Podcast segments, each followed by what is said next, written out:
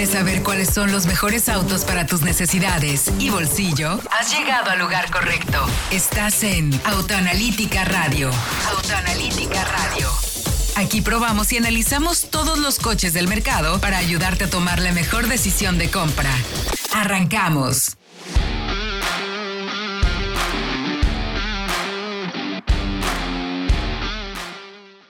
Muy buenas noches, qué gusto saludarlos. Soy Héctor Ocampo y los recibe como todos los jueves a las 8 de la noche a través de este, el 105.9 de FM en Éxtasis Digital en Autoanalítica Radio, un programa de análisis donde les vamos a contar todo lo que tienen que saber sobre este fascinante mundo de los coches para que tomen buenas decisiones de compra. Y para ello, tengo que invitar a la mesa de diálogo, ni más ni menos que al hombre que más sabe de coches en México, el buen Fred Chabot. ¿Cómo estás, mi querido Fredo? Bienvenido a un programa más. Héctor, muchísimas gracias. Mucho gusto estar con, con todos ustedes. Hay temas bien interesantes. Mira que para definirlos nos costó un buen. Sí, necesitamos un programa como de seis horas o uno diario para poder hablar de todo lo que está sucediendo en la industria. Se ha removido y actualizado y puesto muy interesante el mercado. No podemos meter todo, pero sí queremos que vayan a autoanalítica.com.mx, donde van a poder encontrar todos los análisis. Sobre todo hay un análisis muy interesante, Fredo, de ventas. ¿Cómo fueron las ventas?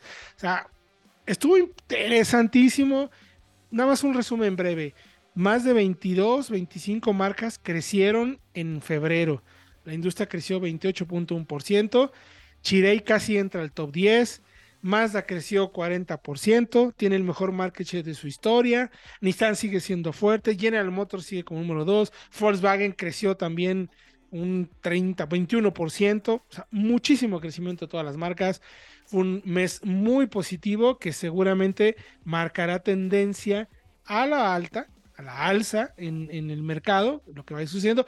Obviamente no todos los meses con este crecimiento, ojalá y así fuera, pero seguramente hablará un poquito de eso. De hecho, vamos a platicar eh, de una reunión que tuvimos esta semana con directivos de Volkswagen, donde nos contaron mucho lo que va a venir. Hay nuevos modelos, lanzamientos, precios de eléctricos, mi querido Fredo. También tuviste oportunidad de manejar la Jeep Compass, la prueba de la L200. En fin, un programa muy completo. Lo invitamos a que nos escriba también en Autoanalítica MX en todas las plataformas de redes sociales, nuestra página de que ya mencionábamos. Rapidísimo, Fred, porque se nos va a empezar a venir la noche, ¿verdad? Hay tantas cosas que decir. Hay precios y ya puedes apartar, si quieres, el próximo eléctrico de la marca de lujo General Motors. Me refiero a Cadillac, al Cadillac Lyric, un auto que presume muchísima tecnología. Vaya, toda la expertise que ha tenido Chevrolet, General Motors en general en el mundo de los autos eléctricos, que ojo, eh, ellos fueron los que empezaron este tema de la era moderna, nada más ni nada menos que con Libby One, por ahí del 98, si no me equivoco. Sí, más o menos 96, 97. Sí, sí. Entonces, Fredo, cuéntanos del Lyric. Bueno, dices si quieren apartarlo, yo creo que todos queremos apartarlo. Es el primer auto eh, eléctrico de, de, Cadillac y también el primero con la arquitectura Ultium que llega a México. Esta nueva arquitectura total que abarca desde la plataforma hasta los sistemas de entretenimiento, hasta las baterías y los motores para hacer todo más eficiente. Es una generación, digamos, completamente nueva, con lo último en tecnología de electrificación. Ya está disponible para apartado desde el pasado día 8 de marzo, o sea, ayer, y hasta el 12. Pero después del 12 ya se abre la preventa al público y todo el que quiera una Lyric con 55 mil pesitos puede, digamos, formarse hasta adelante para ser los primeros en tenerla. 55 mil pesos por mí, porque bueno, la camioneta vale 1.9 no millones. Perdóname, no me, a ver, perdóname, no me pareció tan cara. O sea, eh, a como están los eléctricos hoy en día, vaya, ya ni siquiera los eléctricos, los autos normales, no me pareció una grosería, por decirlo de alguna manera. Y, para nada, porque llega la versión, digamos, eh, la más capaz, la más equipada y la más potente. Tenemos la versión de tracción integral con motores duales, 500 caballos de fuerza, ojo, o sea, no es poquita cosa, y 500 kilómetros de autonomía, que también es muchísimo. Vaya, no hay muchos EVs en México ahora mismo que la superen en autonomía.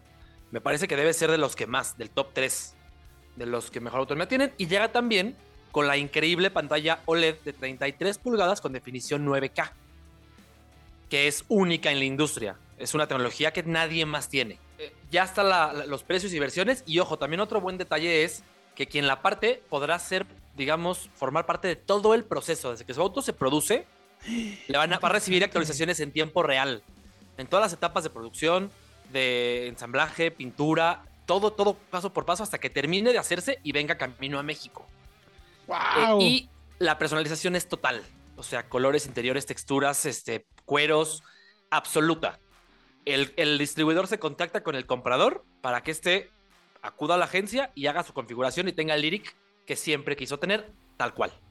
Fíjate, nada más como detalle, ¿qué existe similar en el mercado?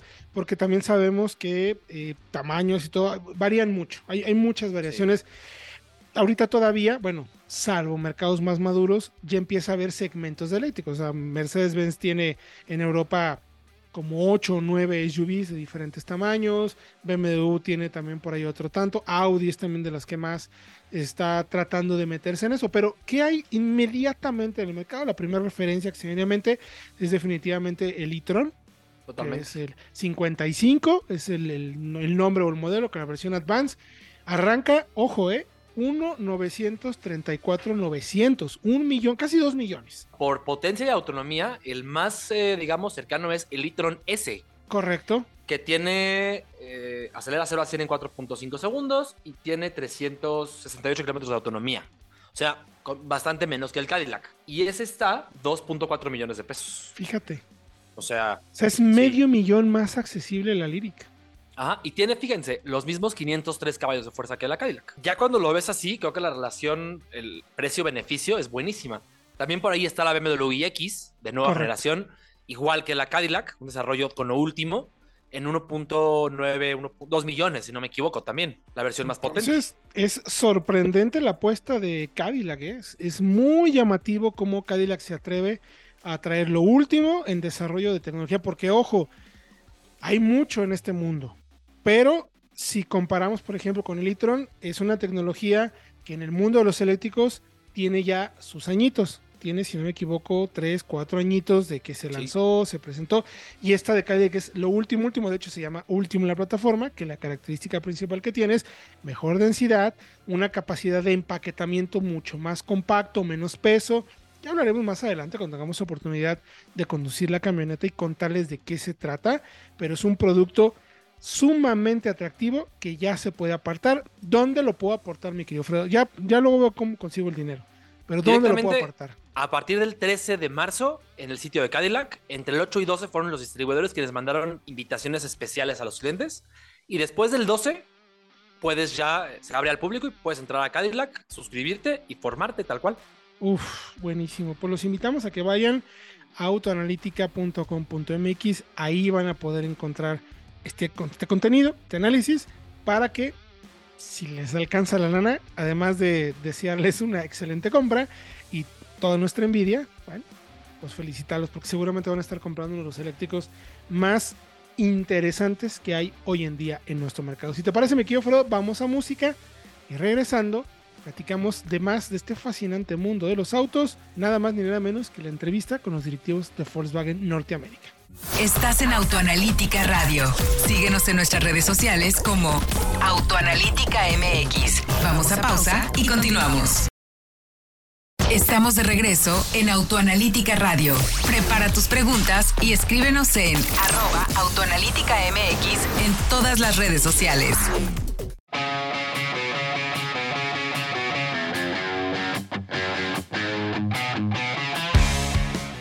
Lanza al mercado la nueva CX50, un producto diseñado para aquellos que gustan enriquecer su vida diaria con nuevas aventuras y descubriendo lugares únicos al aire libre. Para eso ofrece el sistema iActive All-Wheel Drive que monitorea automáticamente las condiciones del camino para entregar siempre el mejor desempeño y estabilidad. Pero también es el primer Mazda con el sistema de modos de manejo Mazda Intelligent Drive con un modo off-road que te permite salir del asfalto maximizando la respuesta de motor, caja y tracción. Además de una imagen aventurera, equipo de sonido Bose y asistencias como frenado de emergencia, Mazda CX50 llega con un motor con 228 caballos gracias a un nuevo sistema de alimentación turbo que mejora aceleración y consumo. Conoce más sobre la nueva Mazda CX50 en mazda.mx.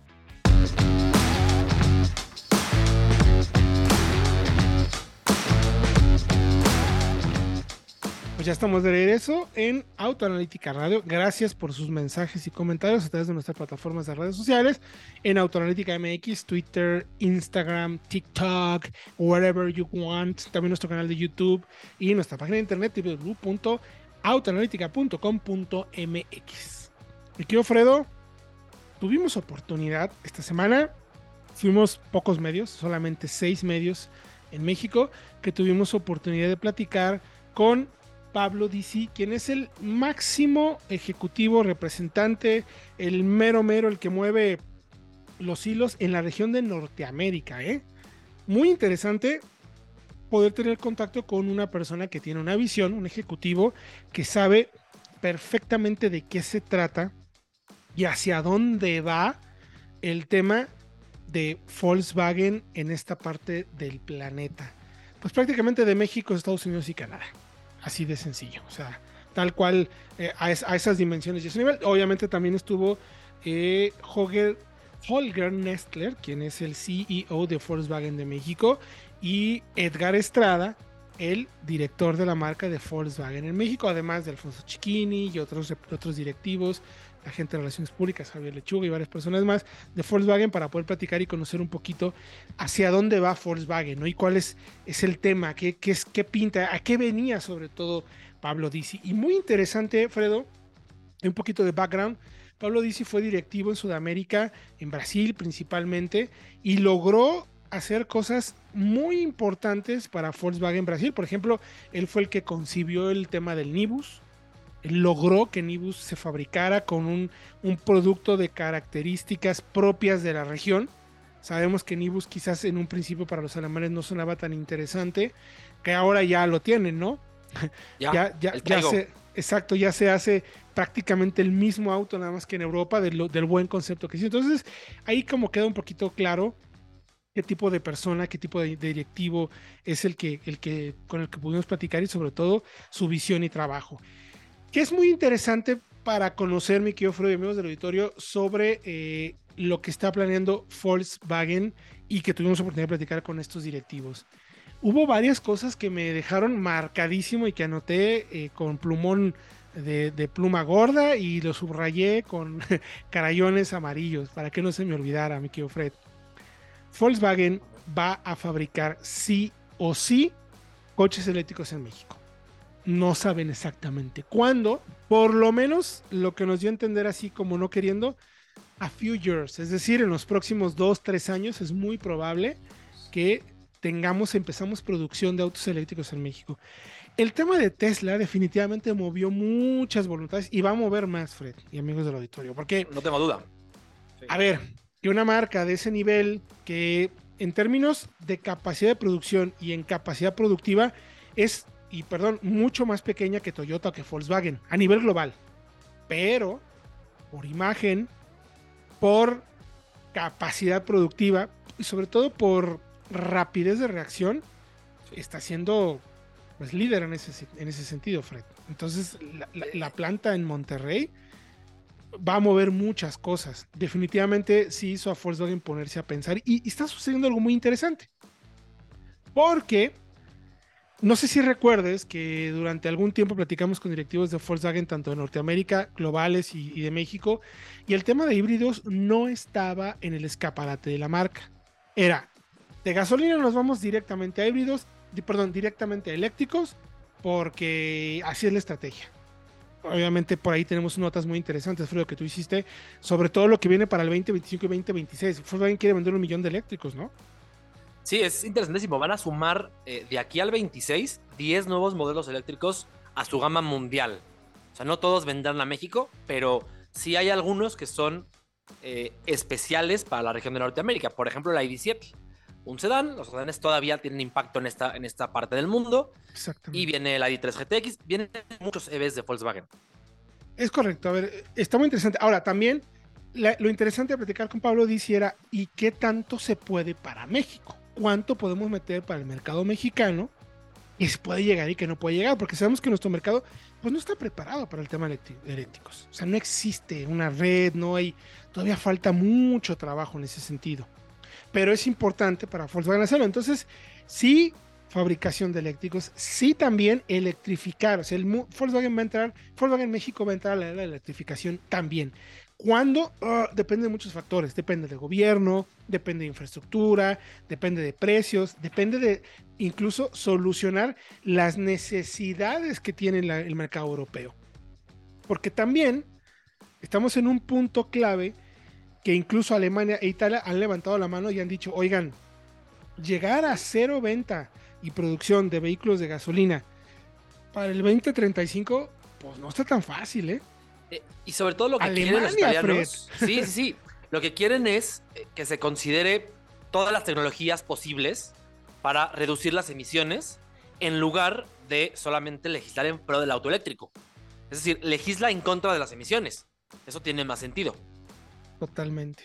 Justo fue una de las preguntas que, tuve con Pablo y, y, él me comentaba que sí, evidentemente están pensando en muchas soluciones que podría entrar el mundo de los e-fuels, por supuesto, que también tendrían pensado en un futuro el tema de, hidrógeno, también.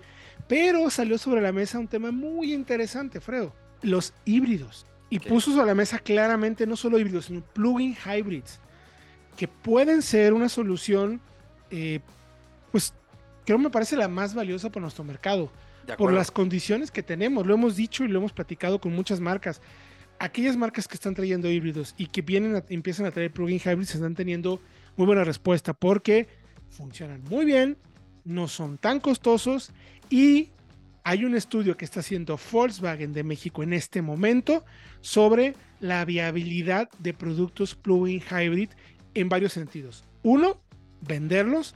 Dos, producirlos en México. Y tres, que esa producción pueda expandirse hacia más mercados. Es decir, no solamente producir en México para mercado local, sino obviamente expansión, que es algo totalmente lógico y que la marca está haciendo a nivel mundial, ¿no?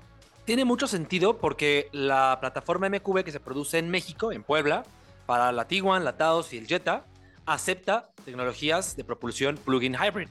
Es decir, en Europa hay un Golf, una Tiguan, eh, con la misma plataforma y con este tipo de motorización. Entonces podría, en teoría relativamente simple, hacerse en México. De hecho, ya se hace en, Chiapas, en ah. San, Miguel Chiapas, perdón. En San José de Audi. Audi. Sí. Audi ya produce híbridos en nuestro mercado. Entonces, vaya, la mesa está puesta.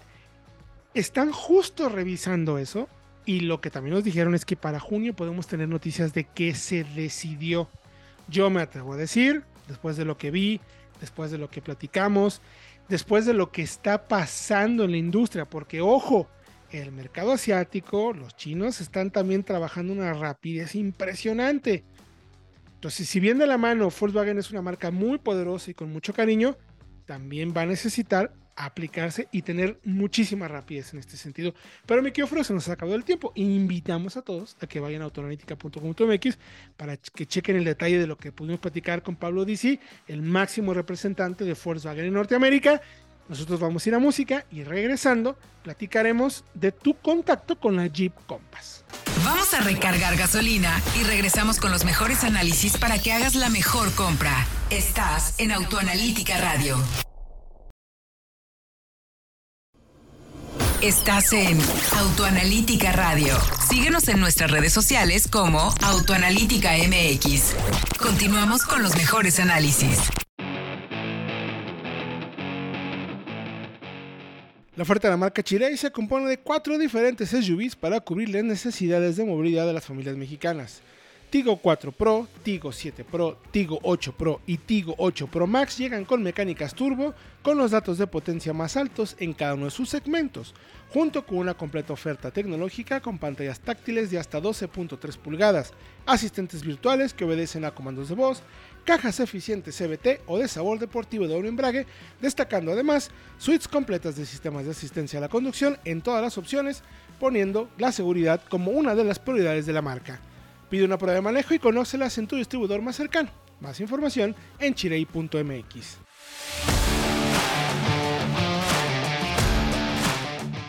Estamos de vuelta ya a través de su equipo de sonido, computadora, tableta, teléfono o aplicación de podcast en Autoanalítica Radio. Gracias por acompañarnos. Estuvimos hablando en este programa de diferentes temas sobre la llegada del Lyric a nuestro mercado. También hablamos de Pablo Dizzi, el mero mero CEO de Volkswagen de Norteamérica. Norteamérica. Muy interesante. Pues ahora que nos queda, mi tío Fredo. Hay nuevos seguimos- hay coches nuevos, hay muchas cosas importantes. Seguimos con unas fotos espía del coche más vendido de México el año pasado, el Kia Rio. Porque la generación actual se presentó en 2017 como modelo 18, ya tiene sus añitos, ya se sienten. Este, y ya hay fotos espía del nuevo modelo, que aunque ya no llegará a mercados como el europeo, por ejemplo, seguramente vaya a producirse en México en pesquería y a venderse en nuestro país. Un auto que parece, en las fotos vayan a verlas autoanalítica.com.mx, que parece muy grande, que podríamos pensar que es un Forte. Se ve enorme. Pero, ¿sabes qué lo delata? Los cuatro birlos en los rines, como el, el río actual. El Claro. Forte ya tiene configuración de cinco birlos, detallitos. Se ve muy grande, se ve muy estilizado también. eh, estos trazos como muy como el Kia K5, el, el- el nuevo Optima, que no se vende acá. eh, y también a la Sportage y al EV6 incluso. Ahora, además del diseño muy especial, muy diferenciador, yo le llamaría, eh, plataforma nueva, y se especula con motores 1.6, el actual, 121 caballos, pero también con 1.0 turbo, de 3 cilindros, de alrededor de 120 caballos para versiones tope. Muy Eh, bien. Oye, ¿y qué onda con eso que se hablaba de que iba a haber una especie de crossover o también basado en el río? Que ya no iba a Pues- haber río sedán, pues ahí está. No, no, no, el que ya no va a haber es el hatchback. El sedán, Por el tema del mercado mexicano y Claro. latinoamericano en general, el sedán sigue teniendo todo el sentido. El que ya no se vende del todo bien es el hatchback y tiene, tiene lógica convertirlo en una crossover, claro. Porque ese se vende en toda Norteamérica. Totalmente. Bueno, pues, ¿qué te parece si invitamos a nuestros amigos del auditorio que vayan directamente a autoanalítica.com.mx para que vean las fotos o nuestras historias también en Instagram, donde van a poder ver el coche, o también a TikTok, donde haremos un análisis el próximo viernes sobre cómo podría ser el nuevo río en nuestro mercado. Ya les contaremos con eso. Pero, mi querido Fredo, ¿qué les parece también si ahora nos vamos al lanzamiento de la semana, donde tuviste oportunidad de manejar la nueva Jeep Compass, que hizo un poco con lo que hace BMW, ¿no? Cambia por completo, pero mantiene motores y ahora ya cambió los motores y ahora sí es un cambio total, ¿no? ¿Quieres saber cuáles son los mejores autos del mercado? Vamos con el análisis de la semana. No me dejarás mentir, creo que cuando llegó la Compass en 2017, la generación actual, no era la SUV más competitiva del segmento. Y más considerando que estaba con la CRB, con la RAV4, con la Mazda CX5, con Kia y con Hyundai. Por ahí le faltaba tema de materiales, interiores y motores. El año pasado solucionó el tema de los materiales, un interior totalmente nuevo, más ergonómico, mejores materiales, y ahora eh, cambia el motor turbo, eh, cambia el motor, perdón, el 2.4 Tiger Shark que le llamaban, por dos nuevas mecánicas turbocargadas, y me parece que termina como que de redondearse Sí. porque le vienen de maravilla. Las versiones 1.3 en los, en los acabados, digamos, Limited Premium y Altitude vienen de Brasil. Y la versión High Altitude con motor 2.0 y tracción All-Wheel Drive se hace en Toluca, orgullosamente. Y eh, está interesante ese motor, ¿eh? O sea, me llama un poco la atención porque, a ver, para ubicar, luego a veces Jeep tiene tantos modelos y tamaños que luego la gente no ubica muy bien dónde está Compass. La Compass no va contra una CRB, para eso está Cherokee. Y luego estará Gran Cherokee para meterse de cates con otra más grande. Y luego está Cherokee L. Y luego está Renegade, que es la de entrada. Compass es la segunda en la familia, ¿no? Por tamaño. Está en 4.3, 4.4 metros, ¿no? Sí llega a 4.5, quizás no es tan 4.5. grande como una CRB, pero sí podríamos ponerla pues, contra una CRB o contra una HRB, por ejemplo, una CX30. HRB más, ¿no? CX30, Sí, Ateca, una Taos. Taos, exacto. por ejemplo. Ahora, eh, por ahí ese segmento luego se combina. O sea, porque sí, s- son Por diferentes precios, equipamientos, versiones, claro, claro. las compactas medianas y las compactas grandes, pero, pero sí, eh, muy equipada. Pantalla 10.1 pulgadas, cuadro digital, interfaces inalámbricas, eh, ayudas a la conducción avanzadas en todas las versiones y muy buenas ayudas. O sea, muy efectivas, el frenado de emergencia, el control crucero adaptativo, la alerta de abandono de carril, todas funcionan muy bien. Eh, y hasta la cámara de visión periférica. Pero a lo que nos truje, porque aquí lo más importante creo que es el motor. Eh, manejamos 2.0 turbo, 200 caballos, una versión recalibrada, más, eh, ¿cómo decirlo? pues topada, digamos, del motor 2.0 turbo de la Tonale. Es más, sí, viene más tema de consumos, piensan en la Compass. conservadora la palabra que buscaba. Ajá, pero arranca en ¿cuánto? 500, no, eh, 500... 659 900. 659 la entrada. Sí. La de entrada con motor 1.3. Y 699 900 la versión tope con motor 1.3 también. Ahora, ya todas las versiones tienen mucho equipo. Tienen pantalla de 10.1 pulgadas, tienen asientos de piel, por ejemplo, tienen techo panorámico. Entonces, creo que sí se contrarresta si la pones en un segmento de Taos y HRB, sí queda arriba en precio. Pero creo que la idea sí es colocarla contra la CRB y la RAV4. ¿Pero tú crees que le pueda dar bola con un motor con ese... Bueno, es también una tracción integral porque finalmente no, eh, no es el foco. Si ya la tope sí es tracción integral. Es así ya, con el motor grande tiene todo el sentido. En estas de entrada son solamente front wheel drive que pues es más que suficiente. Pero la ves en serio compitiendo por tamaño, por precio, equipamiento, espacio interior contra una CRB? A ver, me parece que por el precio Jeep no va por, un gran volumen. Como si lo hacen, por ejemplo, no, Kia, es definitivo. Es un hecho. Pero sí creo que dentro de un nicho muy particular, creo que puede ser una compra interesante. Porque ¿qué otras sub all-wheel drive con ese nivel de potencia se maneja de veras muy bien. No, no, no. No, no solamente fue el cambio del motor, también mejoraron suspensión. Mucho. Sí, en, la tope es otra cosa por completo. O sea, sí es, sí es eh, me parece incluso que es hasta buen precio, la verdad. Sí, por ahí. La verdad. Fíjate, ya tienes por 820 mil una X-Trail que no tiene motor turbo y que no tiene tracción integral. Y por menos de 800 mil tienes esta con el motor turbo más potente y con tracción en las cuatro ruedas. Entonces, tiene sentido. Eh, tiene sentido. Es más refinada también. Mejoraron como que en todo. O sea, sí fue, me parece, un cambio en el que pusieron atención en lo que la gente les pedía y le dieron una vuelta de tuerca. Y, bien por Jeep, porque es una marca que tiene muy, muy, muy casados a sus compradores. El que le entra a un Jeep, de verdad ya no sale de ahí. Yo tengo un vecino que tiene cuatro. o sea, tiene una Cherokee de las viejas, tiene una Cherokee nueva tiene un Compass y tiene una Renegade. o, sea, toda la familia de Jeeps. Entonces imagínate que quien la compra, o sea, evidentemente tiene claro que está comprando y por qué quiere. Pero también me quiero ofrecer más allá del precio y eso me gustaría que me contaras. También platicaste con Rafa Paz, quien es el director de la marca, el mero mero de Jeep, de Ram y de otros modelos. Pero, ¿qué te dijo? Porque hay sorpresas también interesantes en este año. Nos queda un minutito para que platiquemos de eso. Pues mira, para la información completa fue una entrevista de seis minutos, pasen al podcast de Autoanalítica. Pero sí les quiero adelantar una noticia que me pareció a mí sorprendente, porque Rafa Paz, director de Jeep y de RAM en México, nos confirmó la llegada de la mid-size pickup de RAM este año. Ya es un hecho. Muchos la pidieron, es el reemplazo tal cual de la Dakota, un coche muy querido por muchos, y llega a México este mismo año. Está fantástico. Es una grata sorpresa porque es un segmento también muy peleado y muy competido. Sí, eh, además que tiene muchas ventas en nuestro país. Está por ahí la Hilux, la L200, al rato vamos a la L200.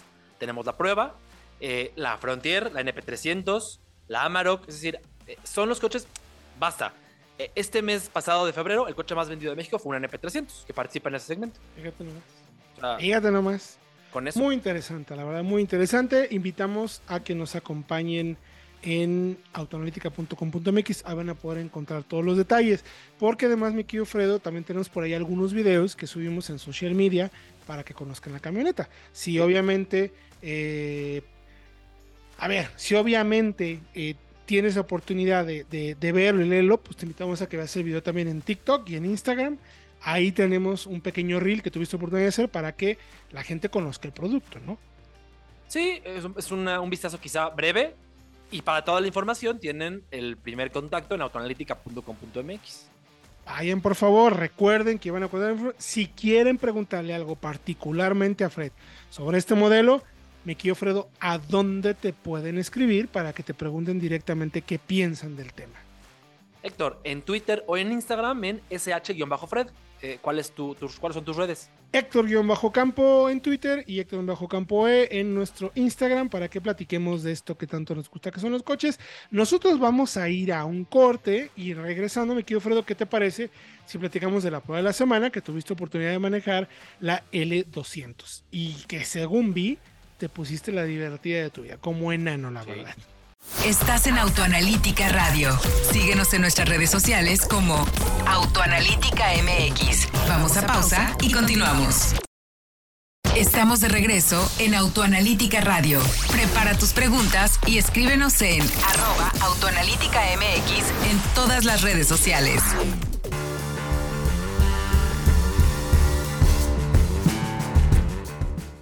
Estamos de vuelta aquí en Autoanalítica Radio. Le recuerdo nuestras líneas de contacto donde puede platicar con nosotros, hacernos preguntas, dudas y comentarios en arroba autoanalítica MX en todas las plataformas de redes sociales. Muchísimas gracias por permitirnos llegar con ustedes. Y si por alguna razón se perdieron el programa y dijeron, pero ¿cómo saben estos tipos? ¿Qué programa más interesante? Bueno, pues vayan al podcast de Autoanalítica donde tenemos este programa y muchos otros análisis y contenidos para darles un muy buen contenido de audio y acompañarlos, incluso con mi melodiosa voz, ayudarlos a, conciliar el sueño todas las noches. Así nomás, mi querido Fredo. Oye, no quiere decir que seamos aburridos, sino que somos, eh, digamos, amigables. Entonces uno se siente también escuchándonos. A ver, mi querido Fredo, tuviste oportunidad de hacer la prueba esta semana, la Mitsubishi L200. ¿Con qué se come? Es una maravilla, ¿no? Es el producto más vendido de Mitsubishi. Sí, eh, frecuentemente mes con mes. Hablábamos en el bloque pasado de la nueva midsize, la pickup mediana de Ram. Y bueno, será rival precisamente de esta camioneta y de este segmento. Manejamos la versión Limited, tope, automática, 4x4 y diésel. O sea, con toda la farmacia. Eh, a ver, ¿qué es? Una pickup del segmento inferior a la Lobo, a la Cheyenne o a la Ram, eh, a la Ram 1500, y con motor diésel. Pero este segmento que se caracteriza por ser a menudo de autos más de trabajo, más utilitarios, tiene versiones tope de gama, ya mejor equipadas y más refinadas para usos recreativos o mixtos incluso. Es el coche que puedes usar entre semana para trabajar, cargar, eh, llevar, traer. Y el fin de semana subir a la familia e irte de picnic. Tal cual. Para más, eh, incluso más allá de picnic, ¿no? Bueno, picnic puedes subir al nevado. En la cima del Popocatépetl, sí, exacto. Exactamente. o sea, porque es muy capaz. Puedes subir al Popocatépetl y no necesariamente por el camino de terracería. Exactamente. sí, a eh, ver, e, es un producto, fíjate, yo tuve oportunidad de ir cuando se presentó, cuando llegué, no, voy a tratar de hacer un poco de memoria, quizás cuando llegó a México, porque en México, ¿cuánto tiene ya? Ya tiene, ¿qué será, Fredo?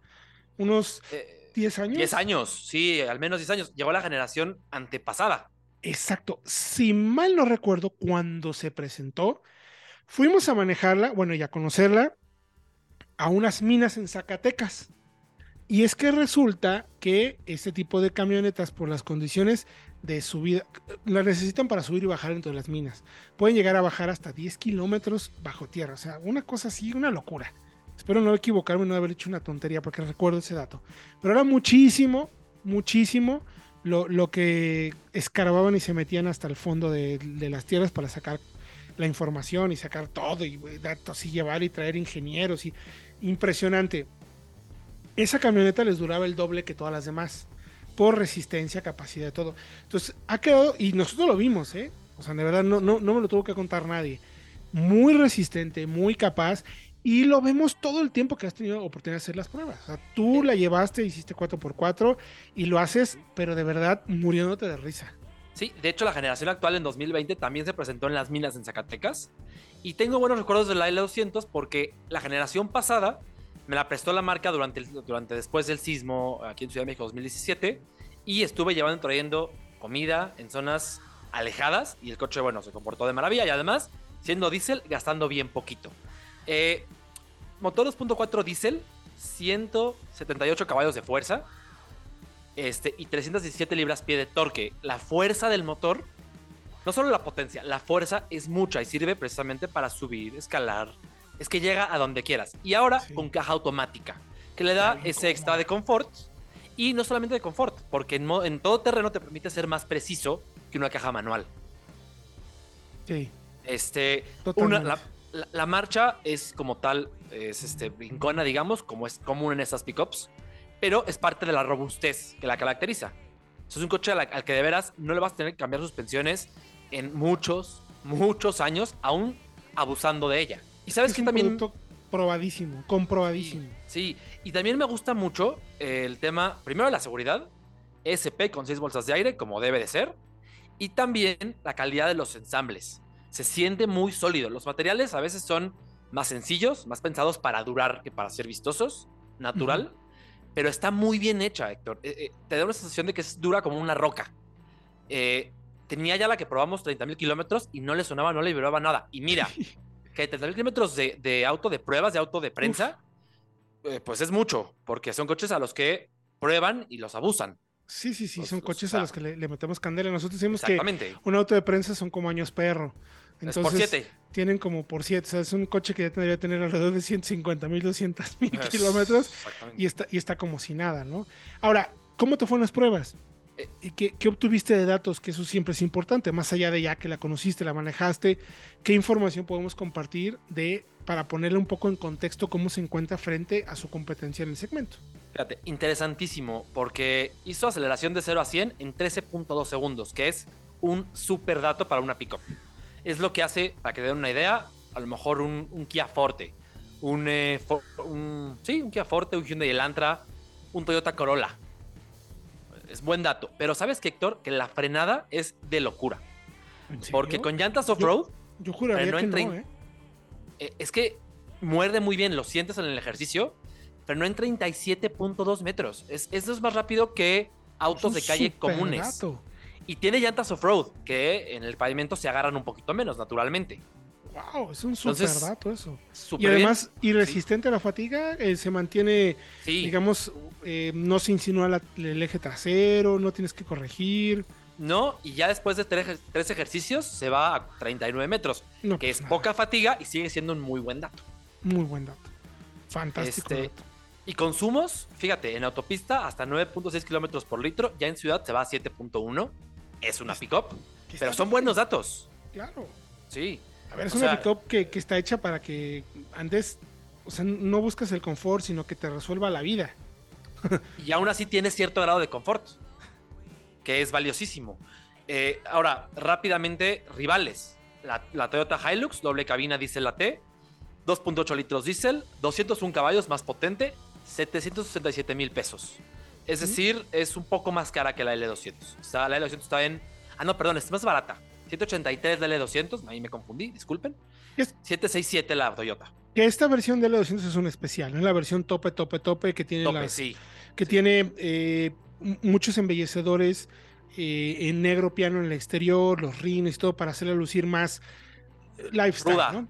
Sí Más cual. ruda, pero también más, que, que- vaya, que, que esté como chido, que llegues a una comida, a una cena con una camioneta que se ve un poco más lujosa que una Sí. versión solamente de trabajo, ¿no? Sí, eh, además, bueno, es un poquito más cara que la Toyota, pero cosa de nada, 767 contra 783.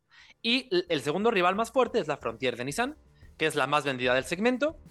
Eh, motor 2.5 litros diésel, 188 caballos, en el rango de potencia de la, de la L200, y esa sí cuesta 804 mil pesos.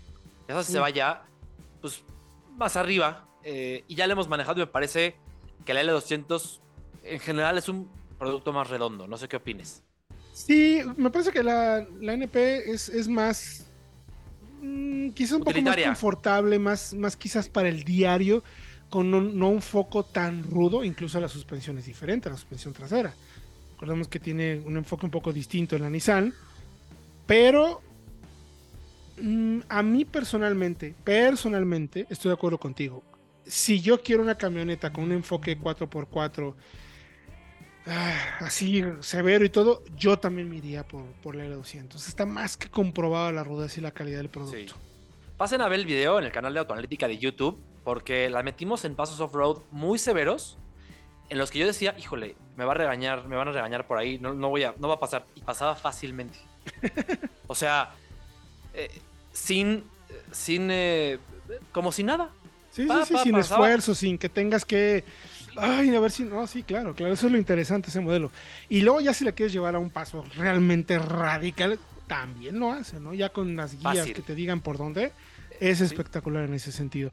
Ahora, Fredo, ¿cómo la ves frente a toda la competencia? ¿Es o no la mejor compra de acuerdo a tu prueba, precios y consumos y manejo y todo?